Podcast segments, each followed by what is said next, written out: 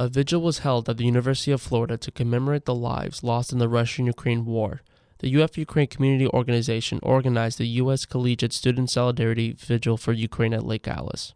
As part of a networking event held on the same day, the vigil had more than 20 schools and universities participate throughout the United States.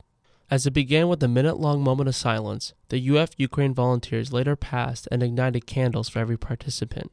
The candles represented a symbol of life and a soul that died. So, as we light these candles, and it's very hard to light them in the wind when they are exposed to all the forces of nature.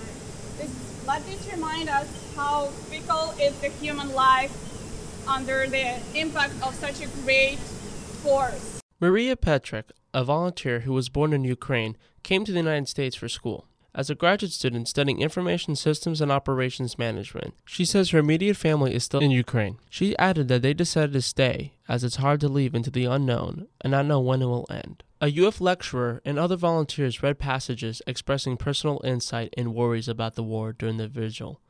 Later, a pastor and rabbi prepared a prayer and spoke about their thoughts. Rabbi Jonah Zinn says that when universal human values are threatened, people are responsible for standing up and ensuring that the desire for war comes to an end.